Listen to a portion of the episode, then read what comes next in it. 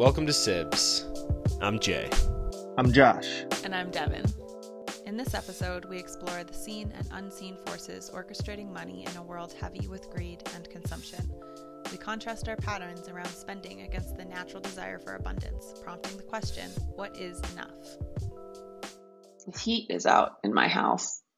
So Is it basically chilly? pl- playing Survivor in my own house. Yeah, it's fucking Yeah, freezing. wait, I you woke up. manifested that one. I did Yeah, promptly.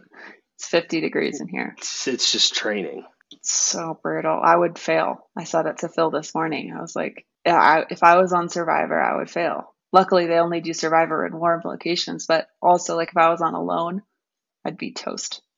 This girl that I work with got through the first round of applications, and now she's in the second round. Up for alone No, For Survivor. for Survivor. yeah, for a loan. Alone is like another one of those survival concept shows. Oh, alone. Oh, I thought you meant a like a loan. Loan. L-O-A-N.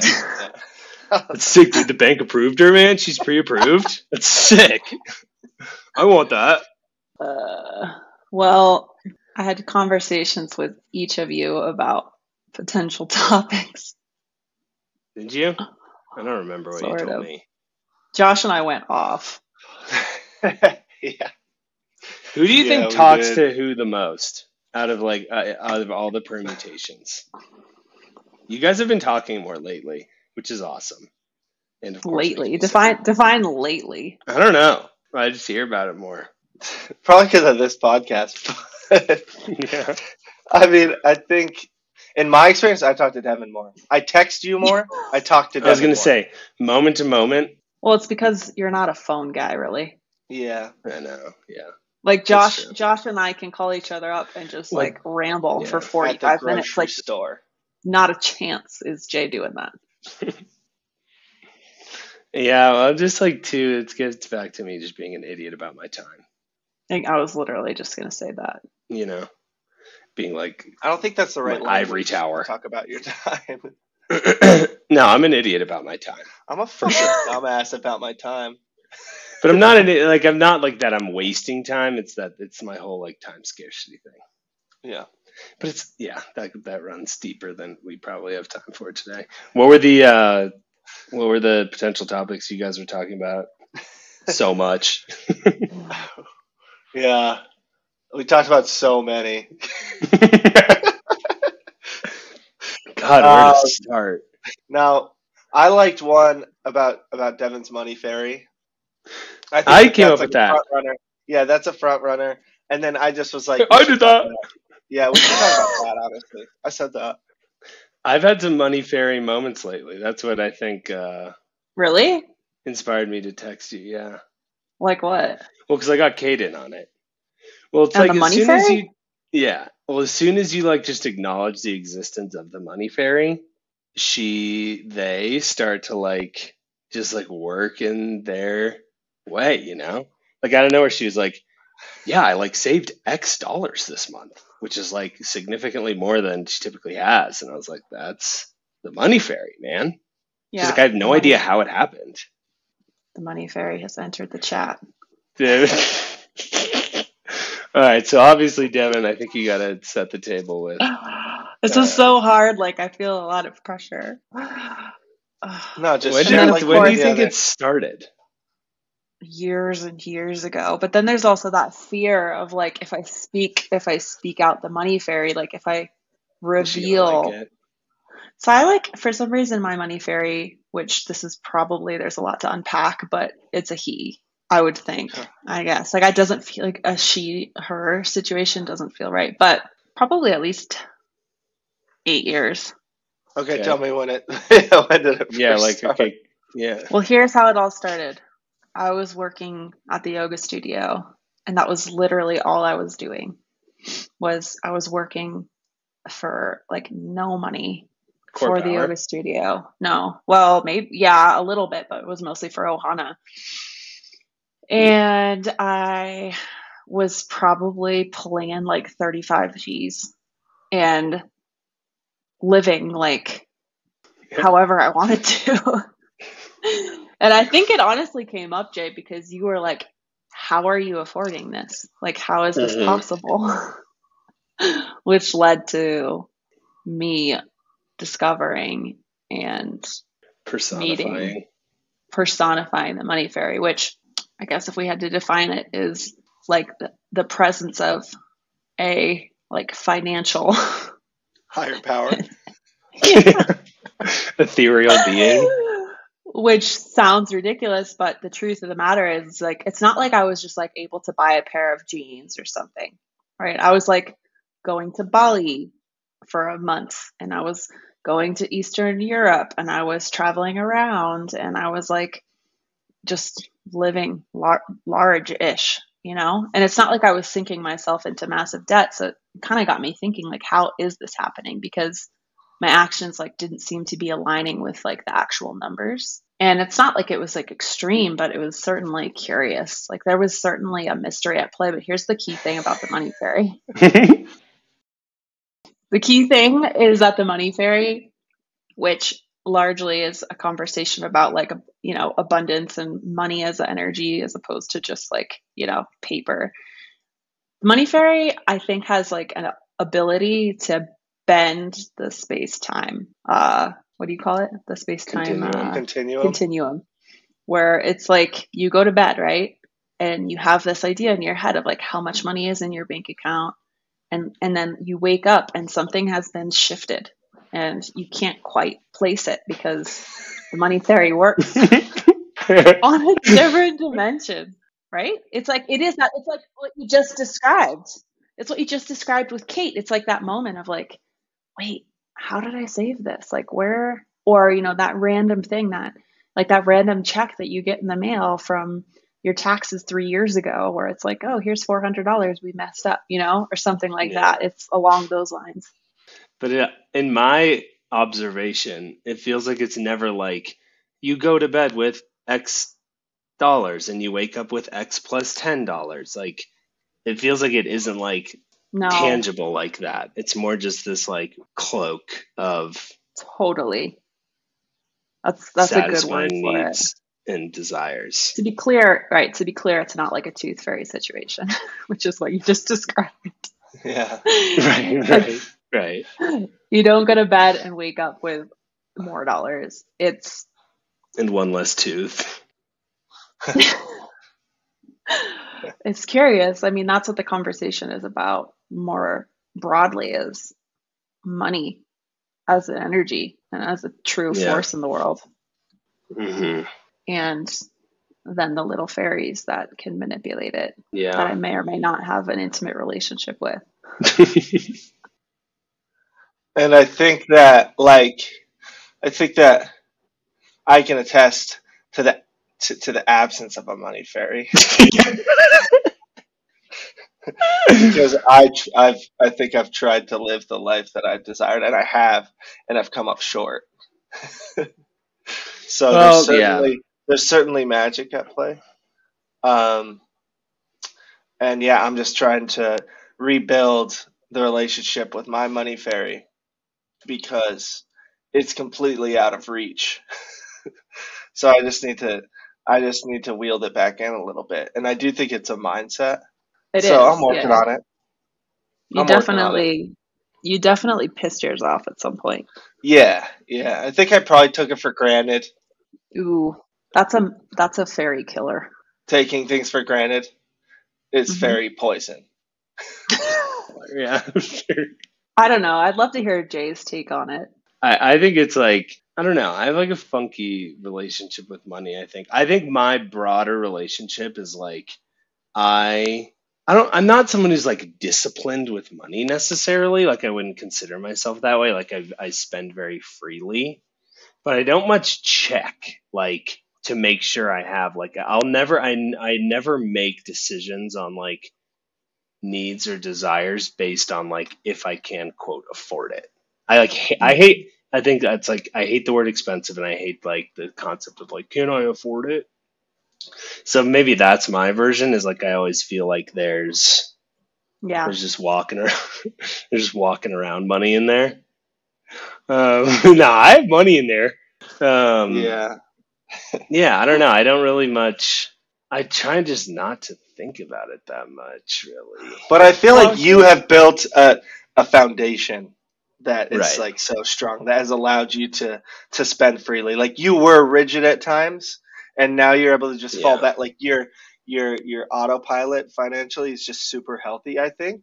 Yeah, but then yeah, but that's kind of it though. It's like I feel like once you like set those guardrails, then my whole thing is like just like, you know, there's always like gonna be more coming in. But the whole like money is energy, I think it's so dangerous though, because like it's so tough to, or how much our culture I think is so based on just like obviously money constantly, and then it gets into this whole like when you get into like the self help manifest manifest like that's one of the first things. I mean even like i get caught in the trap of it like when it relates to this or other things. Like one of the first things when you think about your future is like hmm having more money. Like that's one of the things that like automatically comes in at least for me. Like it's programmed into our like psychology that more Well- money is always needed you know and then i look back and i'm like okay why do i want more money i want to live in an awesome space i want to be able to be generous to those around me i want to be able to you know buy the things i want and eat good food and you know save and, and have a good foundation and then i look at my life and i'm like i fucking already have all five whatever of those things Mhm, you know Exactly. Yeah. Yeah. I think it's like the money conversation, the money fairy conversation, I think is is really about like start starts at the question of like what is your relationship to money and like what are your core beliefs surrounding it? Like I feel like that's the Yeah. first tier of the conversation. It's like what is money to you? And we all have like a set of beliefs around it. Like that's just a part of our culture, it's a part of nurture, etc. So I think like establishing your relationship there is really important. And then also acknowledging that like at that tier of the pyramid, there's like a huge privilege conversation to be had as well. right So sure. recognizing that. And for me, it's like, well, you know, do you relate to money as an object or it can it be something a little bit different? Like how do you understand money really? You know, and personally, Mhm. I don't view money as numbers on a page or line items or whatever. I think it's much, um, it's a currency, obviously, but it's like a web of beliefs and values and, you know, of what you think you're capable of, what kind of value you think you can produce, and then, of course, like how the world perceives that. It's kind of, it's Mhm. pretty complex, I think. Like we could spend a lot of time breaking it down and mapping out all of the, you know, elements of money as a force or an energy. But generally speaking, to keep it broader and simple for the time being, I think it's just like, how do you relate to money? And what are your beliefs surrounding it? So for me, I think a lot of this is a lot of like the dad in me. I just believe, and this is privilege as well, that money is going to be there. Even though at times of my life, like there was a lot of money stress actually. I kind of do believe like it's going to be there. So I think there's this like trust component. And maybe it's not about believing that it's going to be there, but it's a belief that it can be and then it's not out Mhm. of reach. Um, and then I think things can happen from there because it is ultimately the belief that guides the action that guides the, you know, eventual reward. Does this make sense? yeah Yeah, I think like it's complex, but it's also it's just also very much a conversation about like deserving power and what you think you deserve. Like, and I Mm. think it's similar to that in uh, like whatever our goals are, whether they're financial or like professional or relationships. Like, if I think that's like a, a foundation piece as well. Like, if you're constantly thinking like you deserve to be poor or your actions are aligned with you, like you know, kind of being financially reckless, that's just what's going to happen, right? But I think you're right. Like, at the end of the day, it's like, do you feel like you could um, be in a position? And, and I think we've had this conversation too. Like, okay, what happens when you do get like that extra check or like you do find yourself with some like financial advantage, whatever it is? Like, do you, do you like fall into instant gratification? Or like are you showing the universe that you can handle like a lot of money or or a lot of currency whatever it is and and how are you kind of like what what are you showing the universe that you're doing with Right. that Right. I like this conversation because it gets a little bit like quantum which is fun because I really do think I, I think this is adding to your point, but and and kind of just elaborating on my past one that I think it's just money always has to be a reflection of beliefs always, which is unfortunate or not because a lot of times our beliefs are forced, right? Or conditioned into us, right? We are certainly told by the larger culture that we are entitled to this, right? And so like to some degree, like we have to factor that into like that's the way that we make and we make money, right? Like that factors in. Um, simultaneously, like all jokes aside, just believing in a money fairy and believing that maybe it's possible for money to work beyond just this like traditional sense of exchange, maybe that also is reflected. We don't know. yeah i think that's right i mean i think everybody has a money fairy Yeah. right has your money has your money fairy said that shared that with you or I think in theory, I think in theory, you're totally right. But I've And not been maybe- told this. You have not. See, see. Now I'm Mhm. curious. Are there enough money fairies for each individual on Earth, or do money Is it fa- like Amer- a money customer fairies do? success rep? Like they're kind of like holding like Yeah. a decent slate of like twenty to thirty clients, Like, Five like Devon's got the scooter five high brawn. touch. Devon's Yeah. got the Scooter Braun of money fairies. Yeah, The best, the Just best in the biz. Yeah, the best. I think it must work like that. I do. Anyways, my point was everybody has a money fairy, and I think you are consistently building that relationship with with them and or money every day. Yeah, I mean, I think the conditioning piece obviously is massive. I think it's interesting for us because we have two like pretty diametrically opposed money influences as parents, I would argue. Mhm. One being very Conservative. and the other Or- being Maybe just call it even traditional. and the other being very fast and loose. It'll be there, who cares kind of thing. Mhm. Um, but what's interesting is both perspectives do come with a decent amount of like stress chemistry. You know, like neither one to me is is free from that.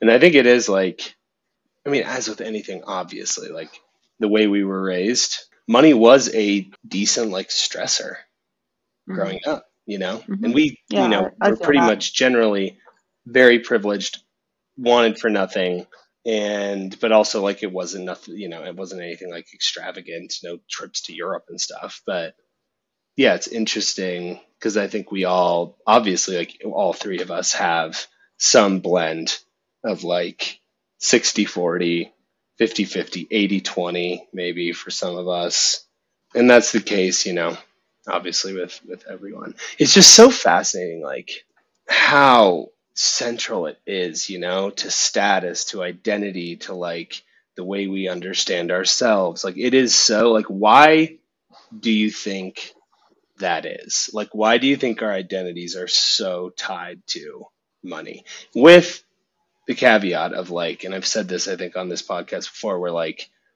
under the like understanding that when you like get rich is like the oldest story ever cliche that you're not happy. You know what I mean? All the happiness studies of like if you make over like 75 a year, then you're no happier than someone who makes 200. Like those, like what do we make of that? Like why is it so fundamental? I think you can't separate that question. I think you have to look at the fact that our culture, it's it's a culture thing and we're products of our culture to some degree. So our culture values has decided for all sorts of reasons that are another conversation that money is the most important thing.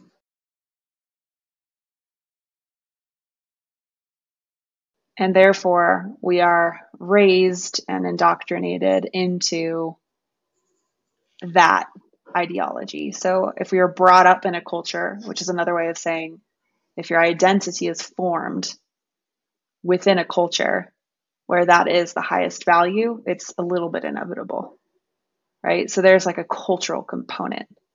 But then there's like offshoots, I think, of why, first of all, why did the culture decide that money is the most important thing? I think, you know, fundamentally it like traces back to currency creates Mhm. access to goods and services, right? Like that's, and that really, you know, if you like trace it all the way back, I think that's okay. yeah.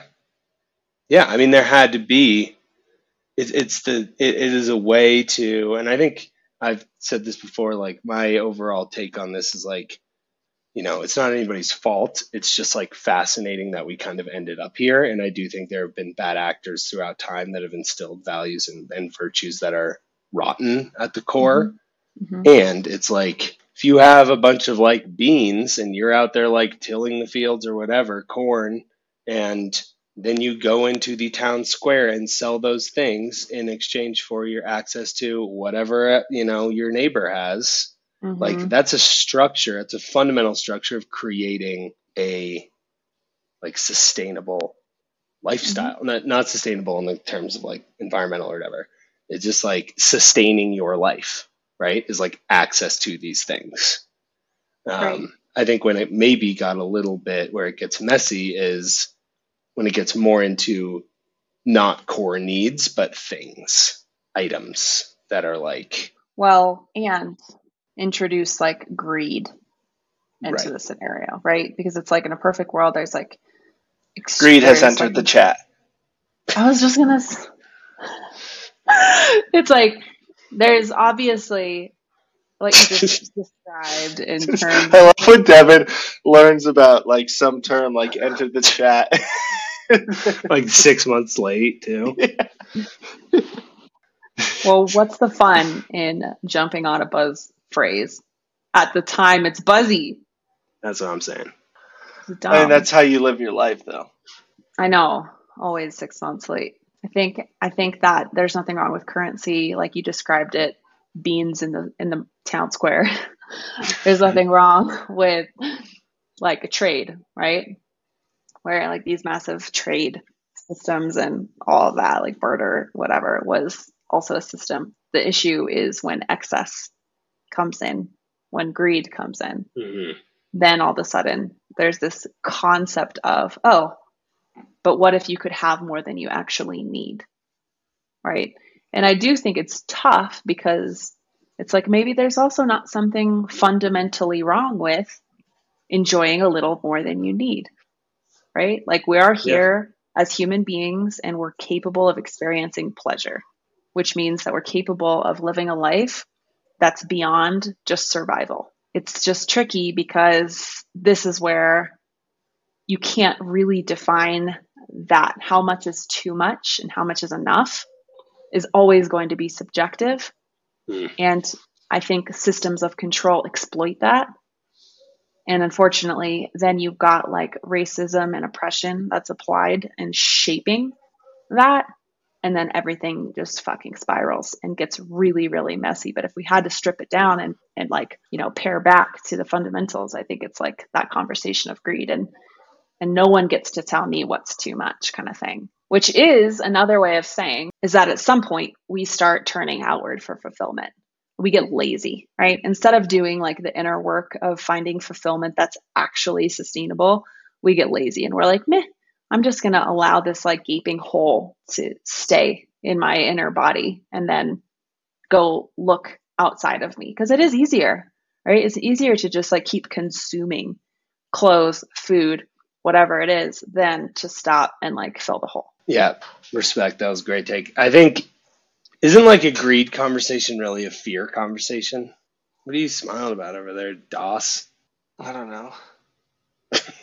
He's just happy to be alive. Yeah, I think that's where like I would imagine that's where like the that's the origination of greed is like fear of losing power, losing surplus. Well, losing- yeah.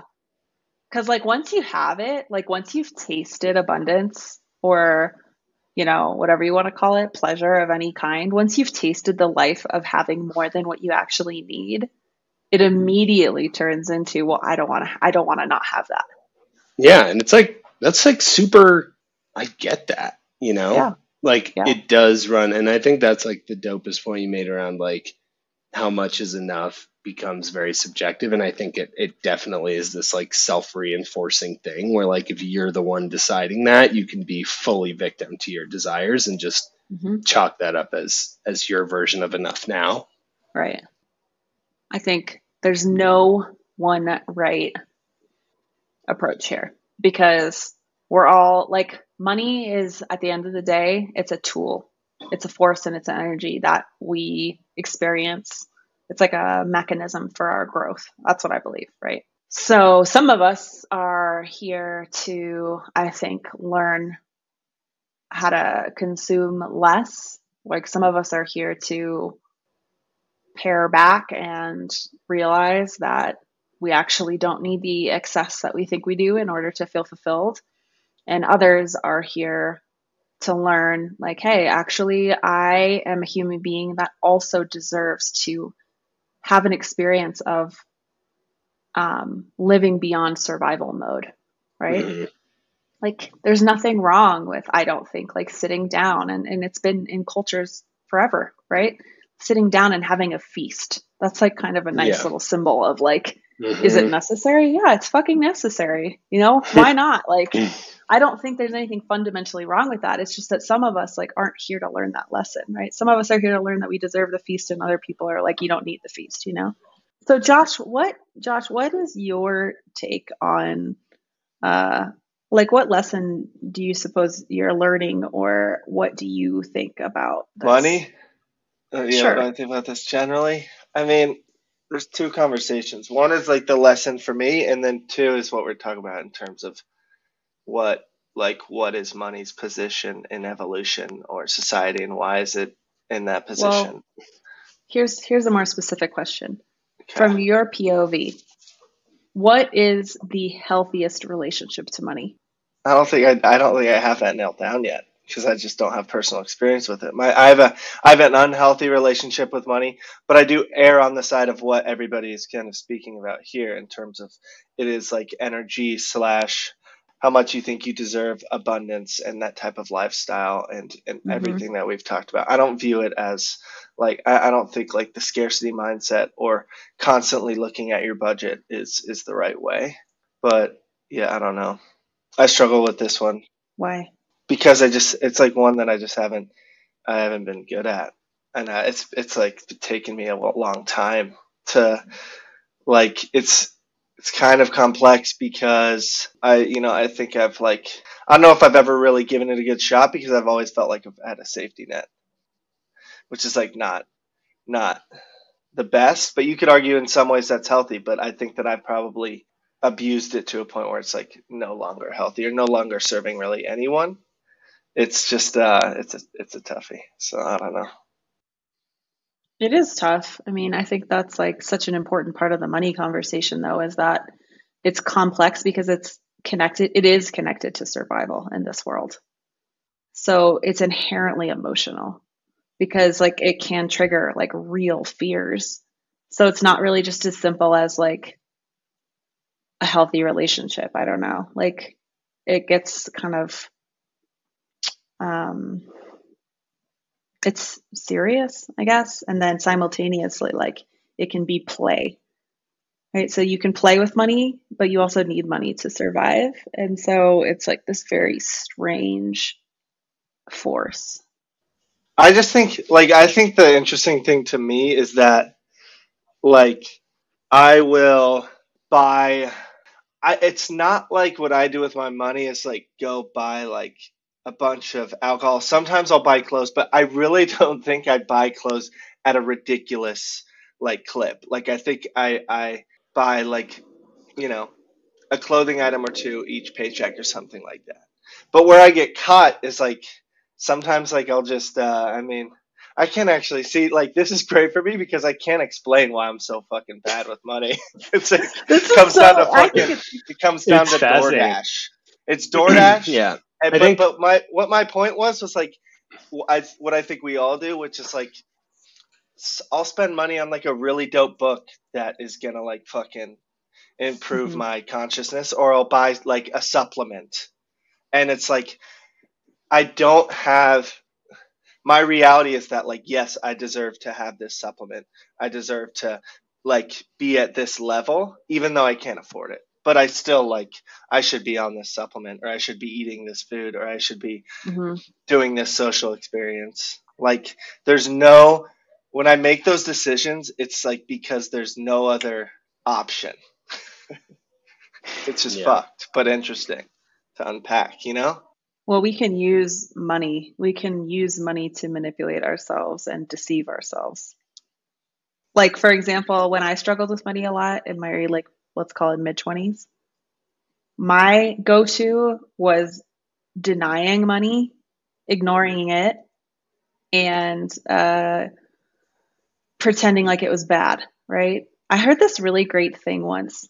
I can't remember. It was a couple years ago. Oh, maybe it was at this like retreat I was at. I can't remember. Anyway, someone was like, pretend like money is your significant other, your boyfriend. Like pretend like money is your boyfriend. How do you treat how do you treat them? And I was literally like, I pretend like it doesn't exist. I ignore it.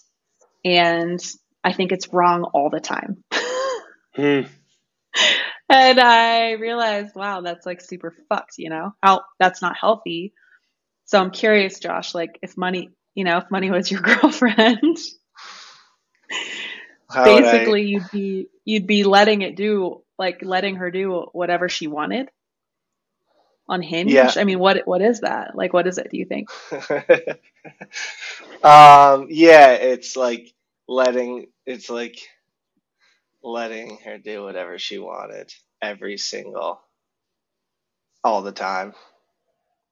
And occasionally reeling it in, but then like and then like folding and like letting her be like, No, you can do that, you can go do that. Well, like, and I, but I think like the underlying, yeah, like the underlying thing is like you're letting her do whatever she wants, and she's also like coming home and beating your ass.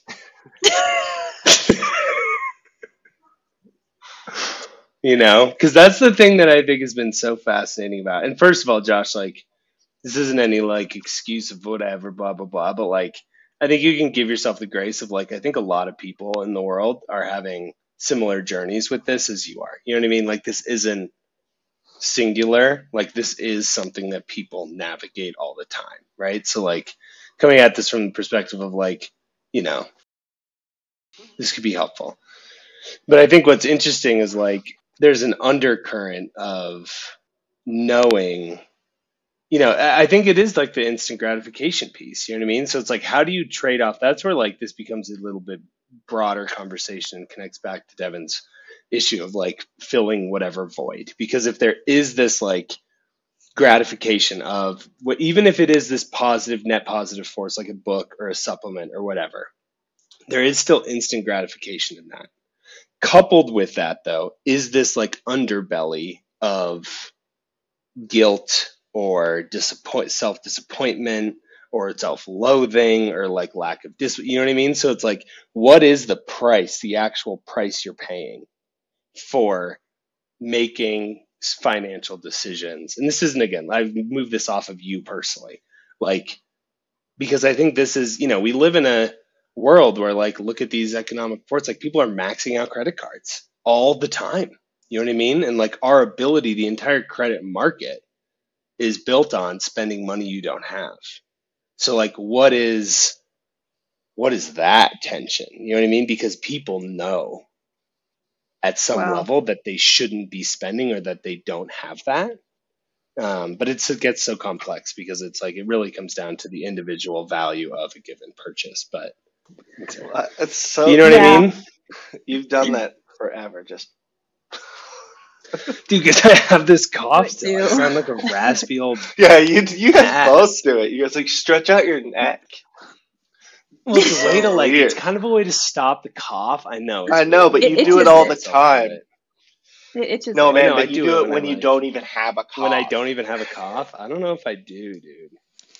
I Mm. think that I think that money is like one of the best one of humans best like vehicles for exploring patterns and having their patterns just like thrown right back Mm. at them because i think sometimes with money what i'll do is i will like be like yep i'm like doing well and then i'll f- and i'll fail and maybe it's not even up to me like maybe like i just got hit with a expense that was truly unpredictable and then I'll like be back, you know, in fight or flight and I'll be like, here I am again. Like I can't I can't figure it out. Like and it'll just be me looking for it'll be like Yeah. some form of self sabotage. Um and proving that proving that to myself. Hmm So I don't know. Yeah, I think it's all. I mean, I think it's a, it's all a mirror, just like relationship, just like work. You know, I'm sure there are so many theories about like what the fundamental forces are that like govern our humanity. To circle back to a recent conversation we had, I think it's just a, a it's just a great distraction. That's it. You know, I think it's just another. I think it's a really strong distraction and a really strong. It can be used as a really strong drug and it's back to the sitting alone in a room for an hour thing. Like, we don't want to do that. So it's like, well, I'm going to go buy something that I can't really buy, or I'm going to go do something with money and whatever. But, you know, it's not just that because you could also like go out and hang out with your friends as a form of distraction. So That costs money. yeah, but it doesn't have to. So that's why I'm trying to figure out like what specifically money is about. Like, um, I do think actually, I do think it is connected to the identity thing, where we use money to like build this identity, even if we don't Is have it. I don't know if it's that it's it's complex because it's individual and it's collective. Like money is has forever like created separation in society, which is just like what we've proved to be our model. And it's one of the Right. strongest things that like creates status and creates like the pursuit of superiority and then like feelings of inferiority, right? So like it's just always this like oh I could make more money and what would my life look like then? And I think it's just like one of those things that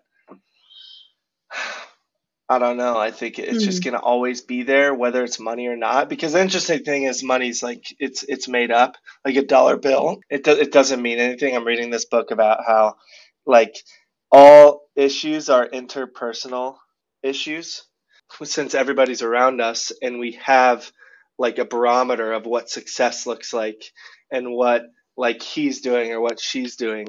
Like that's the root of all of our ch- like challenges is essentially are we superior or are we are we inferior and i think it's kind of interesting and i think money's a big part of that conversation I think it's hard to have this conversation and not talk about. So, like, I know there's that book Caste or whatever that that digs into some of this Mhm. stuff, but like, so class has been here for millennia, right? It's so hard for me to not view this from like the lens of like advertising, though, and the fact that like the fundamental basis of advertising is aspiration, right? It is showing someone that is better looking, cooler, more shredded than you using this thing so that you think if you get that thing, you will be that, right? That is the like common thread through all of advertising. So, Mhm. like, you know, I don't want to like blame advertising and marketing for the source of the problem, but to what degree has that shift in call it like, you know, mid 1900s and being able to scale that into living rooms across the world via like television and then social and all these things. We don't have to go there. It, I, get- it feels like it just put this status, this like core weakness of human nature and identity on steroids. hmm yeah that's like but that's i agree. It's it's a part of the conversation but it's hard to like unpack everything because that feels like like that feels like a conversation about advertising and consumption. I feel like for what we've discussed thus far about money like you have to be able to safeguard yourself against those forces. It, like Yeah. to have a to have a healthy relationship with money and yourself Right. Yeah. I think to reset or try again, I think it's interesting that we had this whole conversation without like attacking that like consumption angle, which we won't do today. Mhm. But it is this like, you know what I mean? That's this like broader layer Um, yeah, I think we kind of addressed it because it was like the Yeah. identity, the identity Right. thing. Like we aspire to attain this identity. It's actually not really about the money necessarily. Like if there was Mhm. another way to get there, we would do that instead of money, right? So the Right. money just becomes the mechanism. mhm. And to Josh's point, it's like the degree to which we really think that consumption is going to bring us fulfillment is naturally the degree to which we're going to have issues with money, since money is the medium of all of that currently, right? Like if it was another, if, like I said, if it wasn't money, it was something else, then we would abuse Right. that something else in order to, right? But I think people who, so it depends. I think hmm, this is so, so interesting. I'm just thinking like, Devon, while didn't Jay's gone- have, While Jay's gone, show me your money fairy. look, do you see him? yeah, yeah, put him away. Put 'em away. Oh man. Sorry, Jay. I didn't, I didn't know he's that small. Tiny. What did you think? He's a fairy. I know, but I thought like I thought maybe he was gonna perk over your shoulder or something, like and be like this big. Ew. No, I hate that. I'm thinking like fairy, like fairy godparents. No, see, this is just like where we're different. I'm thinking like Thumbelina, which you probably don't even remember, like tiny little fairy. Fairly, fairly odd parents. Yeah. Anyway, I think I think that the point where this conversation turns into a conversation about consumption is a whole nother deal. yeah. long story short which is Yeah. where we're tre- which is where we're trending so like future conversation is the role potentially is, is consumption in the money and the role that money plays and the way that consumption will convince us to abuse money Mhm. right like consumption is so our desire for consumption and those aspirations that you spoke of are, can be so strong that we will we will abuse money we will abuse relationships all of the things that actually we need to survive so i think it's a conversation of in order to consume we will actually harm ourselves whether that's through money or manipulation or abuse or whatever Yeah. But we make it sound like there's so much work to be done with money and like maintaining that relationship. And I think that's just curious, right? Like, because if we were to rank like the three to five things on a daily basis that we're consciously trying to maintain or like sustain that relationship with, like, I think for you guys, it's probably your partner. I think for all of us, it's probably work. I think for all of us, it's probably physical body health. And then for all of us, you know, mental, spiritual health with like a meditation. I don't know if I'm missing anything. Do you feel so? My, my question is, is like, we, we talk so much about this and it sounds kind of um, fatiguing or it sounds like a lot of work, but ultimately, like, is how you treat your relationship with your partner, like, similar to how you, you know, treat money, similar to how you treat your relationship with work. And like we're kind of we have one mindset or one collective value or belief system that's kind of applying across the Mm. board. Or is it true? Isn't that kind of interesting to unpack? Because I do think actually money Yeah. is one of those curveballs that has a specific relationship, and it's super. Like I think we inherited some habits around money from childhood. I mean, maybe I think all Yeah. everything you said, the interesting thing is like minding those other relationships is purely a function of having enough money to do that. You know what I mean? Like if we're like put yourself in a position where you have no cash in the bank, you wake up and your number one goal is to get money. It has to be. It's a vehicle for Well- survival at that point. You know, so it's like if there's a relative check. I don't know how true that is. Like to a certain degree, like there's like a baseline that needs to be attained, but beyond that, hmm it's completely Exactly. Yeah. Right. I guess maybe it Right. wasn't a good point, but you know what I mean. No, but that's what's interesting point. is it is a variable that like unlocks That's just like a that, Maslow whether or not. conversation. Because even if you're struggling with money, like in a way maybe that you've verbalized today, Josh, like that's still a level of like freedom that hmm is like I really high compared to a lot of people. beyond like the hierarchy of needs, once you pass that first level of like having your most fundamental needs met, that's where I think we can start saying things like how you do one thing is how you do everything. Except that I hmm also don't really think it's that simple. So I think like maybe in your life you have a theme of, let's say, avoidance and that avoidance can show up differently across the board. So I don't think that just because you um, avoid your partner doesn't mean that therefore you avoid money. I just think like if that's the theme and the lesson that you're currently working through as a human, then those themes can show up differently across the board, right? Like there's lots of variations. So I don't think it's as simple as how you do one thing is how you do everything. I mean, I just think it's interesting though, being But being in the position that I am in right now. Mm, I think we I'm I'm surprised we haven't brought up like addiction and we haven't brought up like physiology to any extent because I think like to me I'm I'm in a position where I've like limited dough till we get paid and I'm like and, and I'm being kind of pretty transparent here, but like A I'm like, oh here I am again. And it feels like I'm back in this stressed physiology that I've fucking been in so many times before. So am I like addicted to this physiology? And that's what I'm talking about when I share that like um it's that there's like this self-sabotage involved and I think it's mm, almost like what a alcoholic must feel like when they're like, "Oh fuck, like here I am drinking again." like and my life is unmanageable, right. right?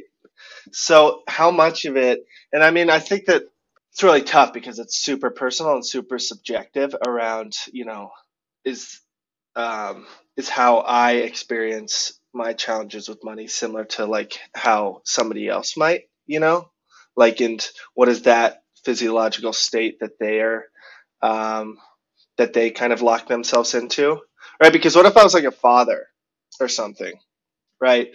Then there's like a lot more pressure and a lot more on the table. Well, this is the thing though, is again, like even if it's money or if it's alcohol, that's the thing that you're using. Yeah, It's the tool in order to have the image, have the status, have the wealth, you know, like the hoarding, whatever. Whatever it is, that's like, I'm not saying either any of those apply to you. I'm just saying in general, we value the thing so much that we're willing to abuse, right? The money, the alcohol, the substance, the person, the whatever. It's like a larger thing that we want and we're convinced is going to save us. hmm So then we, that's where I think the addictions come into play or the whatever you want to call it. Yeah, it's so hard sometimes to have these conversations because it's like we tackle these big themes, right? But a lot of times it's like these themes aren't like I think we need to just be realistic that we can only ever chip away at something, right? or like I think like I think sometimes I mean I think there's times to completely like unravel a societal construct and then there's times to acknowledge the societal construct and think hmm about what our best shot at being healthy and mindful Working living in within it. Yeah, yeah, right. Yeah. Because I think both of those existing in two, one conversation is really hard, hmm Yeah. and it's something I that I'm this is actually trying kind to work on. It's like yeah. not not unraveling social constructs and just like trying to cut all that and being okay. This is the playing field. How can I play in it? You I know. think there's like a there's a meeting in the middle of that too, though. It's like sometimes you have to unravel it a little bit in order to figure out like what is the healthiest way for you or the healthiest approach. I just think as we move forward, you know, like in these conversations, it's just important for us and for obviously listeners to just like I think this is natural though. Isn't this what we do? Like you meet a friend and you have coffee and you like dive deep on this one facet of like such a Mm. larger I don't know. I guess I just find it interesting hmm that this is like how our brains work. It's just a web, you know? And it's like Yeah. one thing opens up another thing, opens up another thing. Dylan, can you share maybe one or two final notes on how somebody could um, get their money fairy back Okay, in action? number one. number one. You have to believe in the money fairy. That's like basic. Okay. What does that look? So But that's the whole thing, though. That's the whole thing. That's what we talked about, actually. So, what does believing? So now, share what does believing in the money fairy look like? Because I can't just go to bed tonight and be like, I believe in the money fairy, and then Well, it depends on like what does like we talked about it. What does the money fairy symbolize? It symbolizes that maybe money works in mysterious ways that transcend the everyday time and space continuum. The money fairy like doesn't operate on those that was basic so well. That was so well put. It's ridiculous. I know. I know. The presentation was first class. Like that's like So literally that's what you one. find in the dictionary for money fairy. Okay. Yeah. and you have to so like that's the will it's the willingness to believe that money doesn't work in checks and balances. Number two because you asked for two tips right? I said one to two, but yeah, oh i think we should maybe just start there. I think that the money fairy is like sorry i have to cut you off because i had a real money fairy experience this week. So this is tough but i this i still consider a money fairy situation because we were on our way back from costa rica and we had tickets to leave at like 2.30 and we were going to fly to houston and then we were going to fly to denver and this was like a long day of travel. We weren't going to land until 10.30 p.m and we had like a two and a half hour layover in houston. It was just like a gnarly day right? So we show up at the airport. We got there way early so we were going to have to sit in this airport for three and a half hours and we walk up. It's like 11 o'clock and we're the guy's like where are you going? And we're like we're flying to denver through houston. He's like oh did you know that we have a direct flight going to Denver starting today? And I was like, no, I didn't know that. He was like, it's also wide open. Would you like me to change your flight? I was like, for free? He was like, yeah, no problem. Throws us all four of us on the new flight. And, and Sick. I said, and then I said, this is like a double money fairy. I said, well, also I would pay more for extra legroom because we'd really like that. So do you have anything? He's like, well, I'll just throw you in the emergency aisle. No problem. No cost. Like crazy instances of like, first of all, I would have paid, I'm not kidding, probably minimum. I probably would have paid at least $200 to get on that better flight. So to me, that's like the money fairy giving me $200. Right. And I would have paid up. 30 to 50, probably 30 bucks for legroom. Anyway, Yeah. so these are things. These are things. these are the questions. yeah, your money fairy just had like that flight attendant in a fucking headlock, just like give her the extra. yeah. yeah, it's balls in a vice grip. Uh, whatever. I will. I think it needs Balls to in be a said, vice. Josh. I know. I really felt bad about that one. I just, I just like sometimes I'm like, where the hell Didn't do you really get need these to be. things? um, I will say, Josh, in closing, that I do very much respect your journey and respect Agreed. your latest activity around this topic. I It's agree. important. You've addressed it. You're doing the work. It's hard. It's shitty. It's annoying. But respect. guys.